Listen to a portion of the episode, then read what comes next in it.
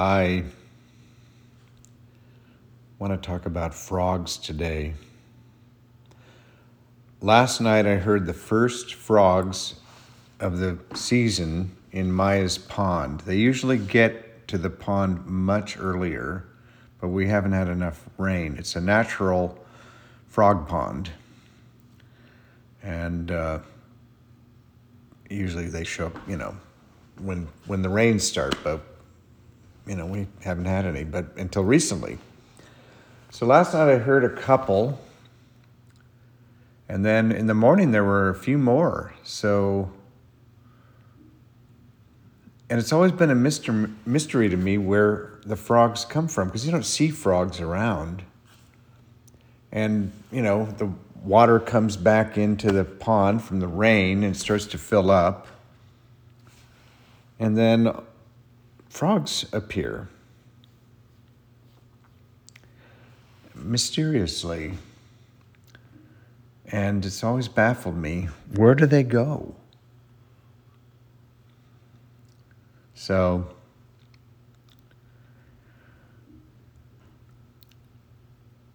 I like to ask people what their personal totem pole would be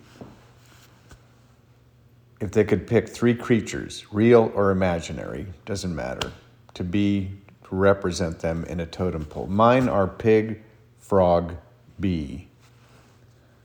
And I just I like frogs. I like the transformation. Um, bee because it can make honey and sting and fly. Pigs, I just like pigs. I had a pot-bellied pig once, and Yoshi. He was the first pig on the internet. Seriously. Back in 1994. And uh, on the World Wide Web. And I just, I, anyway, I just like pigs. What can I say? So, I've always loved frogs. And I love it when the frogs appear in Maia's frog pond. And again, it just it's always sort of mystified me where they go when they're not around. And but according to uh, Rudolf Steiner, the Christian mystic and clairvoyant, whom I like so much, the father of biodynamic farming and Waldorf schools, among other things, he talks about the gnomes who are root spirits and. Uh, and they can be knocked out of the spiritual dimension into this dimension, and then they turn into frogs or other amphibians. Um, let me read what he has to say.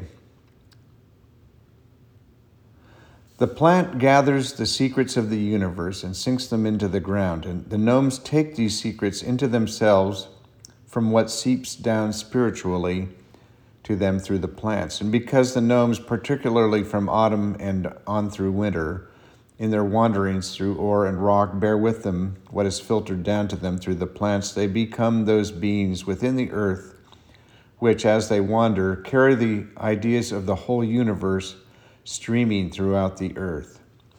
We look forth into the wide world. The world is built from universal spirit, it is an embodiment of universal ideas of universal spirit. The gnomes receive these through the plants, which to them are the same as rays of light are to us, the ideas of the universe. And within the earth, they carry with them the full consciousness from metal to metal, from rock to rock. We gaze down into the depths of the earth, not to seek there below for abstract ideas about some kind of mechanical laws of nature but to behold the roving, wandering gnomes, which are the light filled preservers of world understanding within the earth. Because these gnomes have immediate understanding of what they see, their knowledge is actually of a similar nature to that of man. They are a compendium of understanding. They are entirely understanding. Everything about them is understanding, an understanding, however, which is universal and which really looks down upon human understanding as somewhat incomplete.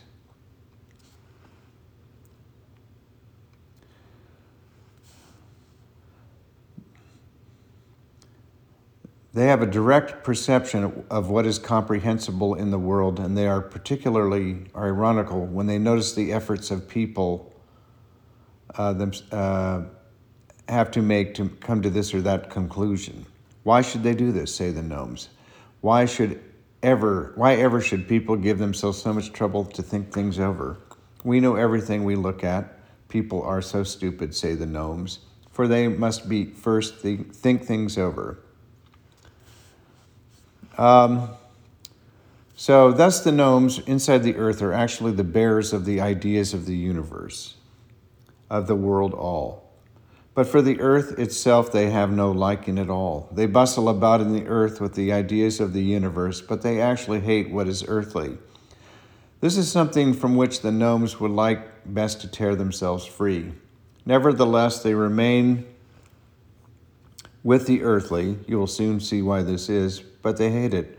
For the earthly threatens them with continual danger. The earth continually holds over them the threat of forcing them to take on a particular form. The form of those creatures I described to you in the last lecture, the amphibians, and in particular the frogs and the toads. The feeling of the gnomes within the earth is really this if we grow too strongly together with the earth, we shall assume the form of frogs or toads toads. They are continually on the alert to avoid being caught in too strong a connection with the earth, to avoid taking on earthly form. They are always on the defensive against this earthly form, which threatens them as it does because the element in which they exist. They have their home in the earthly moist element. There, there they live under constant threat of being forced into amphibian forms. From this, they continually tear themselves free by filling themselves entirely with ideas of the extraterrestrial universe. The gnomes are really that element within the earth which represents the extraterrestrial, because they must continually reject a growing together with the earthly. Otherwise, as single beings, they would take on the forms of the, the amphibian world. In other words, if the gnomes, who are the carriers of the ideas of the universe in the earth, if they get too close to the earth, the earth can force them to become frogs. And I.